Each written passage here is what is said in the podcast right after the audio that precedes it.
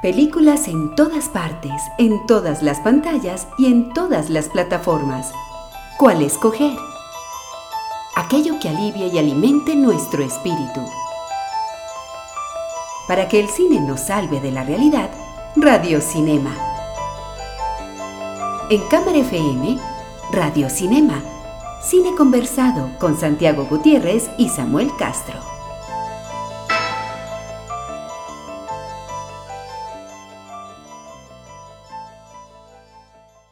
Figura del espía ha sido realmente utilizada por el cine de muchas maneras. Tenemos espías niños, espías ancianos, espías jóvenes, espías de la KGB, espías norteamericanos, espías de época. Hay muchísimas, muchísimas versiones del espía. Pero hay una en particular que solo ahora, solo en el, renacimiento, digamos, de, las de las tesis y de las em, iniciativas feministas vuelve a cobrar vigencia.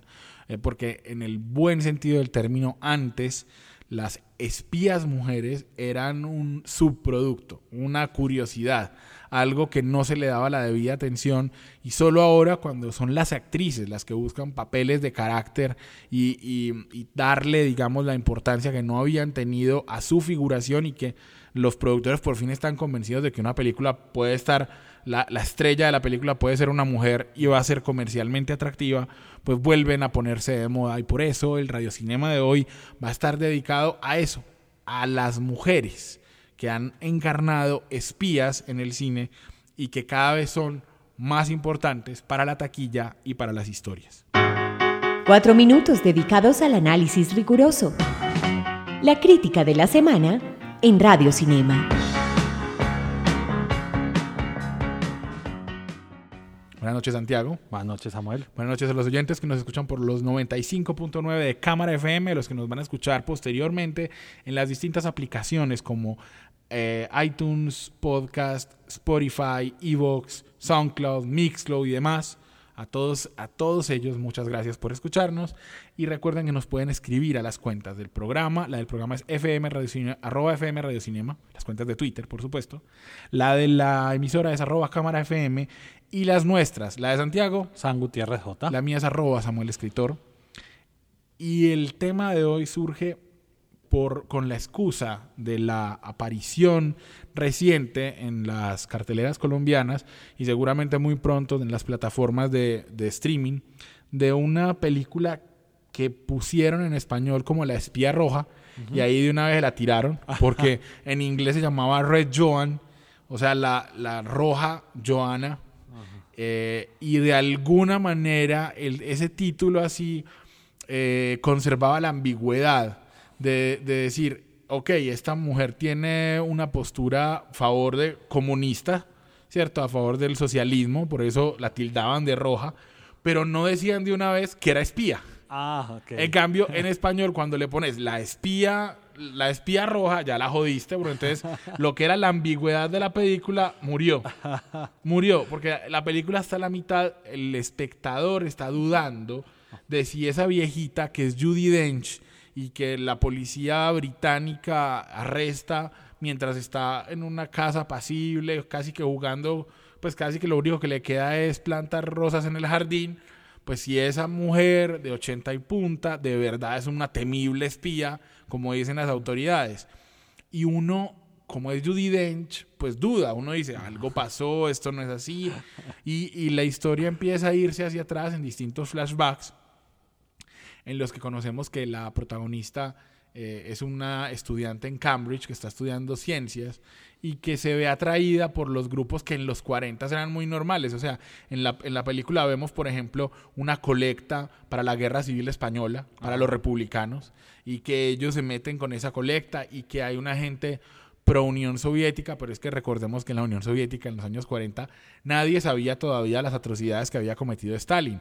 Eh, o sea, Rusia había sido el aliado que estaba ayudándole a, um, Inglaterra a combatir a los nazis. Es más, si a eso, si nos vamos, y otra vez no quiero ser yo Diana Uribe, pero realmente quien derrota a los nazis es Stalin. Así es. Es- claro, ese Stalin, Claro, la ida a la Unión Soviética los A no- liquida. exacto, a nosotros el cine nos ha vendido que la derrota la hizo Churchill, Ajá. pero realmente es eh, la terquedad de, de Hitler por tomarse eh, Leningrado, la- los- lo que logra que, que, los nazis pierdan Europa. Eh, entonces, en todo este contexto está esta Joan que eh, se ve involucrada en distintas investigaciones científicas y que en un momento eh, sus, sus copartidarios de grupo le dicen, oigan, necesitamos que usted nos ayude porque usted está en una investigación importante para detener la guerra. Eh, era la investigación para la bomba atómica, pero no la, no la del proyecto Manhattan, sino la, propia que tenía eh, Gran Bretaña. Y Gran Bretaña no quiere compartir esta investigación con Rusia. Y entonces si necesitamos que usted comparta los datos que tenga, venga y espíe para nosotros. Y, y voy a, y voy, o sea, y acabo de hacer un spoiler, pero ya que, pues ya eh, los que hicieron el spoiler fueron los, los La los- distribuidora. la distribuidora. la película funciona de- en ciertos aspectos. Es el director es Trevor Nunn y es un director muy eh, teatral. Claro. Sí, El- su pasado era teatral. En Broadway y en West End es donde tiene su hoja de vida. Realmente creo que no tiene más de cinco películas. Entonces es muy poco cinematográfico. sí. O sea, es muy plano contra plano, plano medio en una habitación. eh, solamente hay un planito de grúa ahí medio en- en una azotea una vez, pero le falta a la película ritmo y le falta pulso en la dirección para de verdad ser un thriller. El guion no le ayuda porque el, el- el impacto, digamos, de la duda de si ella es o no espía se acaba en la mitad. Y entonces de ahí en adelante la película intenta hacer como una, una historia de un drama romántico, pero ya uno no le cree al drama romántico. Yo creo que las escenas de Judy Dench las hizo máximo en una semana, pues porque eso son facilitas. Eh, realmente lo mejor de la película, lo que, lo que yo destacaría eh, ante cualquiera de, de haber visto Red Joan, es el descubrimiento de una actriz. No sé si vos te acordás en Kingsman, esa, esa mm, versión, digamos, de James Bond eh, que hace Aaron, eh, Taron Egerton, el que ahora va a ser eh, Elton John. Sí, En esa versión, él tiene una compañera en la academia, una compañera de entrenamiento. sí, sí. sí. Esa actriz se llama Sophie Cookson. Y esa actriz es el verdadero descubrimiento de Red Joan. Ella hace el personaje de Judy Dench joven y es una maravilla de actriz. O sea, es una de esas actrices que puede ser o la amiga inteligente o puede ser la sexy que nadie, que nadie conoce o puede ser científica o puede ser... O sea, es... es se ve que va a ser una tremenda actriz. Eh, ya está en, digamos, como en la, en la, en la vista de varios directores. Va a filmar ahorita una comedia con Michael Winterbottom, por ejemplo. Y entonces va a empezar a, vamos a empezar mucho a hablar de Sophie Cookson. Esa es la verdadera gracia de una película que, por desgracia, no logra su cometido de emocionar contando una buena historia de espías. Nos hacen reír, soñar y llorar. Aún así, no los conocemos. Personajes del cine en Radio Cinema. Bueno, Santiago, pero como, como ya hablamos de, de una película de espías mujeres que no funciona tan bien, hablemos de otras espías que vos te acordés. ¿Qué, qué espías han sido importantes? Porque es que yo digo, eh, hay una espía, digamos, importante en el cine, pero porque fue también importante en la vida. Todos hemos oído hablar de la Matahari. Sí, la Matahari, pero nunca, ah, pues cuando, cuando hablábamos de este programa, nunca se ha llevado al cine también, sí, la historia de Margareta Gertrude Selle. En nuestra es- generación. sí, la Porque hay una, hay una versión en 1900 de 1931 que Greta Garbo era Matahari. Ah, la Matahari, sí. Luego, en el 64, hicieron otra versión, la de Jean-Louis Richard, en la que Jean Moreau era Matahari. Pero no hay una Matahari moderna. Creo que, creo que están haciendo una miniserie o una Se ha ido- serie con se ha ido ella. perdiendo, sí. Sí, ido no, perdiendo. o sea, sí, porque casi nadie se acuerda ya de la Bueno, historia. de hecho, yo buscando acá las grandes historias de, de- de espías mujeres tampoco se ha narrado. Encontré una escuela de espías mujeres que había eh, en Japón eh, hace siglos, que, que sería una buena historia para contar. Eh, incluso una, una que en, la época de Rusia del emperador Nicolás II era también una artista eh, y que aprovechó eso para, para convertirse como en una espía. Pero sí, creo que, que al final, eh, aunque lo que decías al comienzo es verdad, digamos, personajes de, de actrices que ahora jalan en la taquilla le han dado una, una segunda oportunidad a, a estas, a estos como digamos Salt, la película donde Angelina Jolie hacía sobre una agente que era per- perseguida y digamos la clásica que termino siendo perseguida por mi misma gente. Creo que es una de las últimas que, que ha estado en ahí. A mí- a Puede mí- ser Jessica Chastain en Zero Dark Theory, que Sí. ya hace parte del equipo que va De la por CIA. Osa- de la CIA que hace por Osama Bin Laden. Creo que esa es una. Naomi Watts en The First Game del 2010 también hace ahí una agente de la CIA. La re- Yo iba, yo, iba, yo iba a recordarte una más viejita. Sí. O mejor dicho, iba a decir lo, lo que decíamos en la introducción. El personaje de la, la espía mujer no se ha tomado muy en serio. Sí. Entonces, yo me acuerdo, por ejemplo, de que siempre hay espías en las películas de James Bond, espías mujeres, Sí. pero terminan es acostándose con él. Creo, O sea- la- sí, la, la que la que termina dándole un poco más de profundidad al personaje de espía mujer es La de Eva Green. Bueno, No. Eva Green sí, sí, sí, yo venía más acá, pero tenés razón. Yo me parece que Quantum of Solace de Olga Kurilenko es ya más Sí. sólida en, en esa, en esa cosa como de ponerse un poco a la par de Sí, exacto, porque antes de eso era simplemente salga medio en pelota. Sí, es decir, sí, sí. eh, Jinx Johnson, por ejemplo, que es la que hace Holly Berry en Morir otro día, está ahí para salir en ese bikini que era el homenaje al de Úrsula Andrews. Ajá, así en, en La espía que me amó, que se llamaba así el, eh, digamos, la espía rusa era, se, se llamaba Ania Anasova y era, Santiago, este es un dato que me gusta, era interpretada por Bárbara Bach. ¿Quién es Bárbara Bach? La esposa de Ringo Starr. Ringo no se casó con cualquiera. Y está en Goldfinger, eh, Pussy Galore, que me parece que ya era una polémica en ese momento ponerle a un personaje femenino Pussy. Sí, Galor, sí, así es. ¿Cierto? Eso ya eran, ya eran palabras mayores. Pero eran eso, eran el entretenimiento sexual de James Bond. Como tener una cara bonita, no, no eran importantes. Sí. Hay otro antecedente que me parece que eh, alguien debería pasarle una carpetica a Scarlett Johansson o a Jessica Chastain para que hagan una nueva versión de Modesty Blaze. Modesty Blaze, yo me acuerdo de los cómics de Modesty Blaze que salían en el tiempo y en la sección de caricaturas del colombiano. Era una espía, digamos, eh, un poquito de la era psicodélica, eh, de los setentas, que peleaba en botas así con unos, con unos tacones de Sí, 40 sí, sí. centímetros, pero era un cómic serio, es decir, era de verdad una espía, que sí, que se acostaba con, claro, eh, hecha, escrita por un hombre, pensada por un hombre, pero era una espía.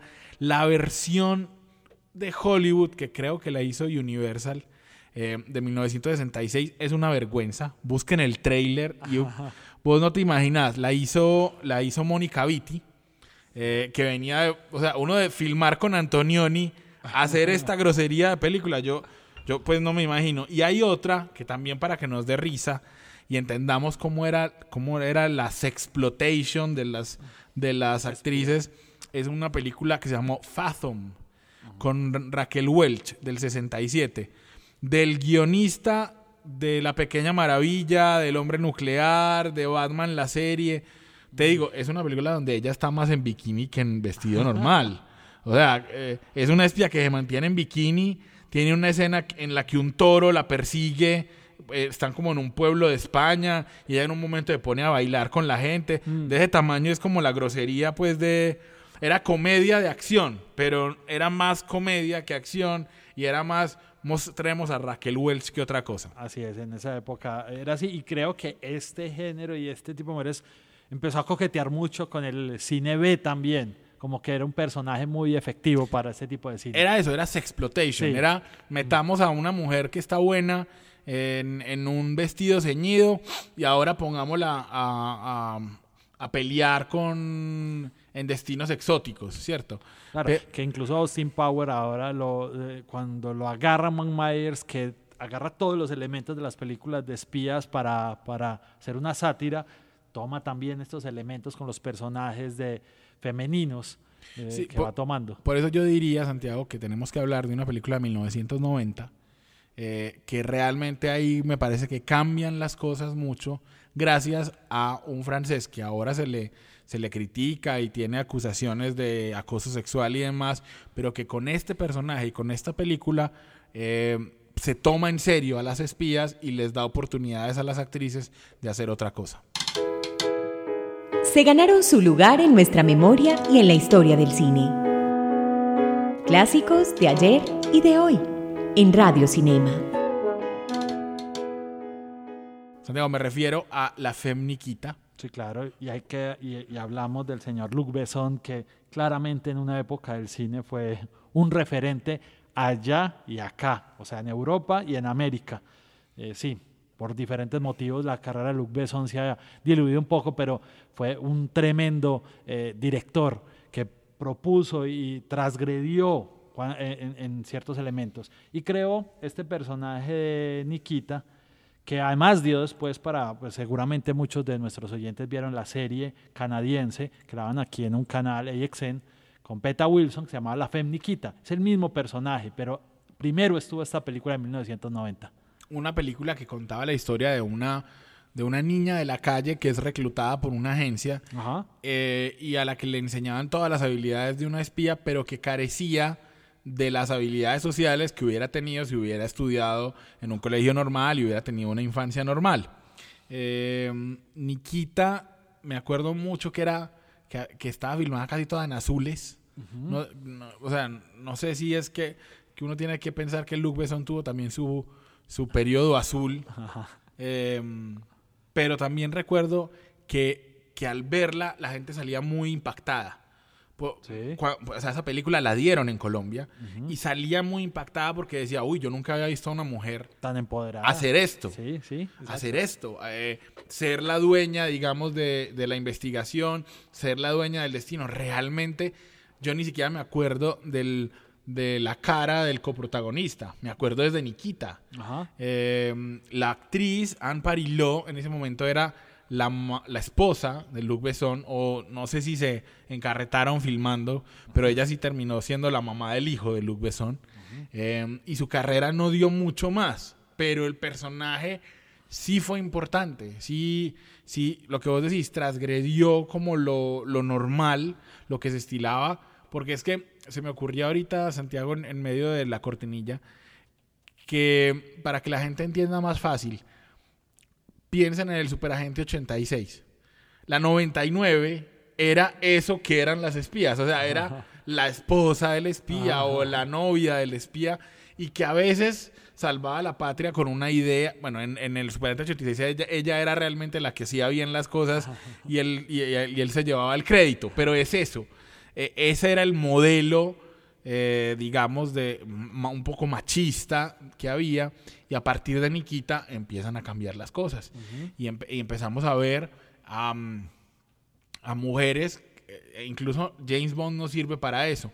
Empieza a ser más importante Más, claro. eh, ese personaje femenino hasta llegar a Eva Green, eh, que ya es realmente muy importante y que, como vos decís, pelea también como James Bond, actúa también como James Bond y tiene la importancia del personaje. Y claro, hay un interés romántico, se mantiene porque James Bond es un personaje establecido, pero sí es un personaje mucho más sólido y empoderado, mucho, de muchas más capas o dimensiones. Santiago, no sé si vos meterías aquí ese personaje, no confundir de Avengers, la, la, la serie, con Avengers, la de Marvel. ¿Te acordás de los Avengers, que eran una, una serie de dos espías, una serie como inglesa, Sí, sí, sí. sí. eh, que- muy, muy inglesa, exacto. muy inglesa. sí. Que él era de bombín, de Sí. sombrero bombín y, y- y bastón. Y ella era pues Diana Rick, que era súper bonita, que era una mujer muy bonita.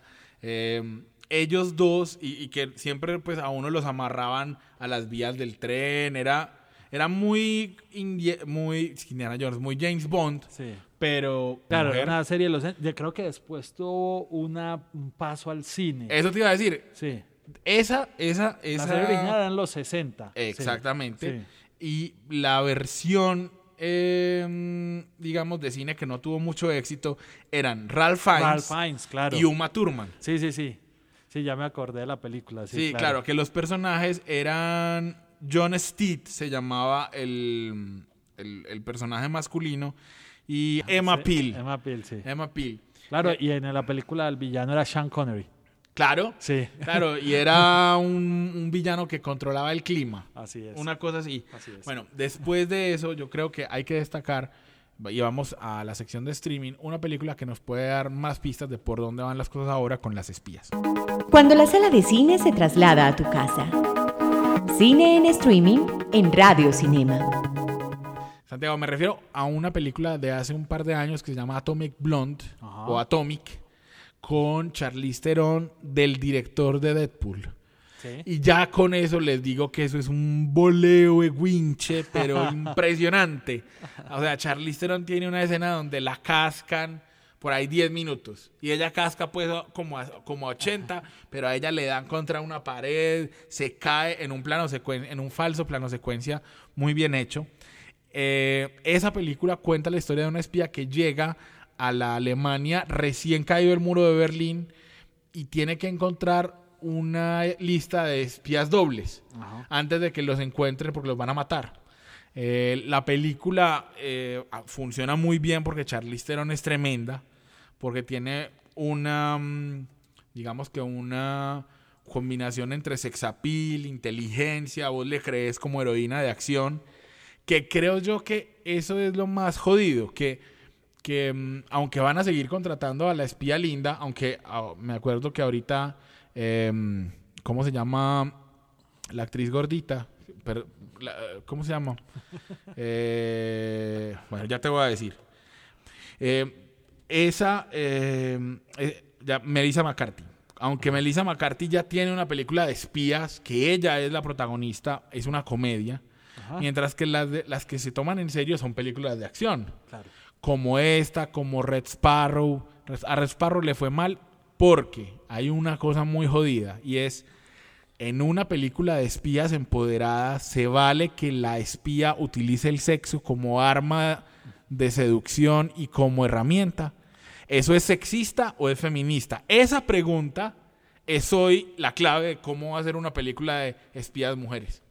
Porque, porque entonces la pueden calificar de, de machista y eso es lo que menos quiere una protagonista. Pero ¿cómo no usar el sexo? Es decir, si James Bond utiliza el sexo, ¿por qué Atomic o la, la espía que encarna Charlize Theron en Atomic no lo va a usar? Claro, de hecho ese era en, Misión Imposible, el personaje femenino siempre era el que seducía y era como el señuelo para que los otros hicieran su acción. Sí, solo te digo acuerdo. que ya hay, ya está firmada Atomic Blondie 2. Ok. porque la película le fue bien y porque eh, estas, estas preguntas, digamos, que nos estamos haciendo, pues supongo yo que tienen la respuesta en que sí, en que, en que se vale todo. Es decir, no podemos, si, si es una espía y utiliza eso, pues es parte, de- lo utiliza porque quiere, no porque la obligan. Eso, eso es importante. Eh, vamos a oír hablar mucho de películas de espías, van a ser soy van a ser bastante populares porque todas las actrices van a querer sus películas, su película de acción, su película de superhéroes y, y eso está muy bien. Tenemos que dejar de pensar que el cine de espías es un cine de hombres que se visten con smoking y que se acuestan con todas, sino que tiene que haber de todo. Eh, y seguramente Charlize Theron, Jessica Chastain y la generación que viene, pues va a querer hacer películas de- en este sentido. Vamos a dejar con una canción que suena en Atomic Blondie, una canción que nos gusta mucho, Santiago, para terminar suave esto. Esto es Under Pressure de Queen y David Bowie y los esperamos dentro de ocho días aquí en Radio Cinema.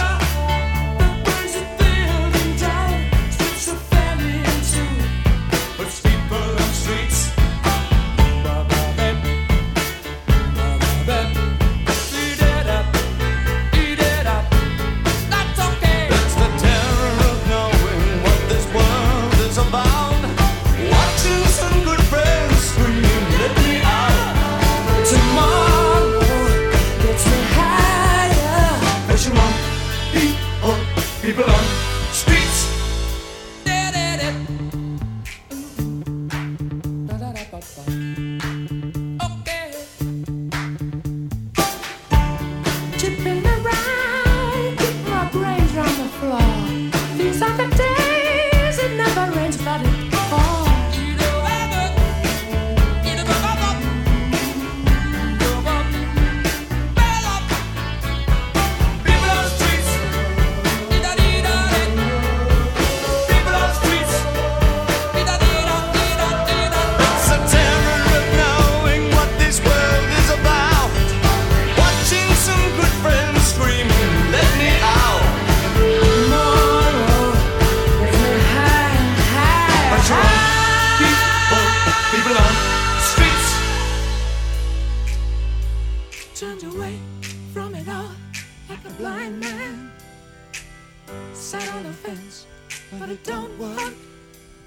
keep coming up with love, but it's so slashed and torn. Why?